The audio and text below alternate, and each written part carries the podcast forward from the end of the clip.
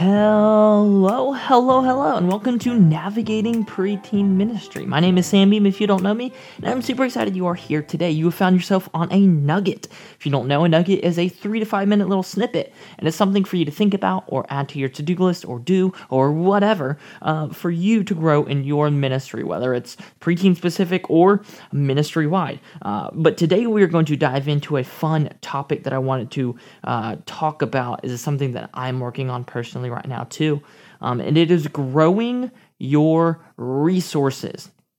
So, what I mean by that is uh, growing the pool with which you can grab and gather knowledge and information uh, for you and for others. Okay. So, I currently have a tiny little stack of books on my desk that are my resources, right? A couple of Devos for kids, um, a couple books on preteens. Um, but I want to grow that, right? And so, you listening to this podcast, I hope, is a resource, right? But what other resources can you get?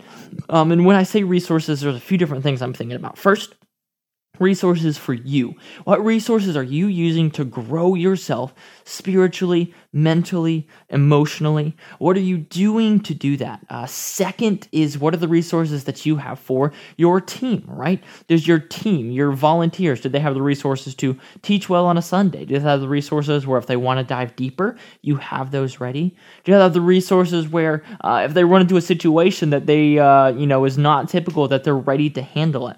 Um, and so, you know, that's, you know, uh, procedures and uh, good small group material and great lesson stuff. Do you have all of those resources? And then finally, do you have resources for your families, right? Uh, do you have devotionals at the ready for if a parent needs it? Uh, what are you going to do if a parent comes up and says, hey, my son wants to get baptized? What are your resources for that?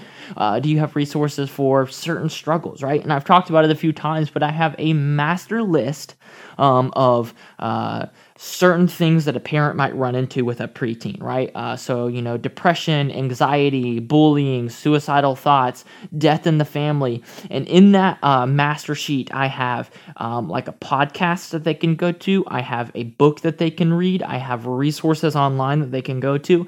And I have all of these resources because I want to be able to say when a parent asks, hey, I need this, I say, boom. The the other week I had a parent talk to me and they're like, hey, my son is getting bullied really bad at school. And I said, I'll send all the resources I have as soon as I can. Um, and so she had a link to a, uh, a few articles. Uh, she had a book in her hand. She had a podcast to listen to. And she was able to walk through with her students some of those things. And so it was really cool to see that. So, what are your resources for you, for your team, and for your families? And how can you grow them this week? So, that's your challenge, that's your practical application. How can you grow these this week? Um, and just so you guys are aware, June is going to be absolutely crazy for me. So there may not be many full episodes in June. I've got about three weeks straight where I am not going to be in the office. So we'll see how that goes. But I hope you enjoy this nugget, and I will see you guys next week. Bye.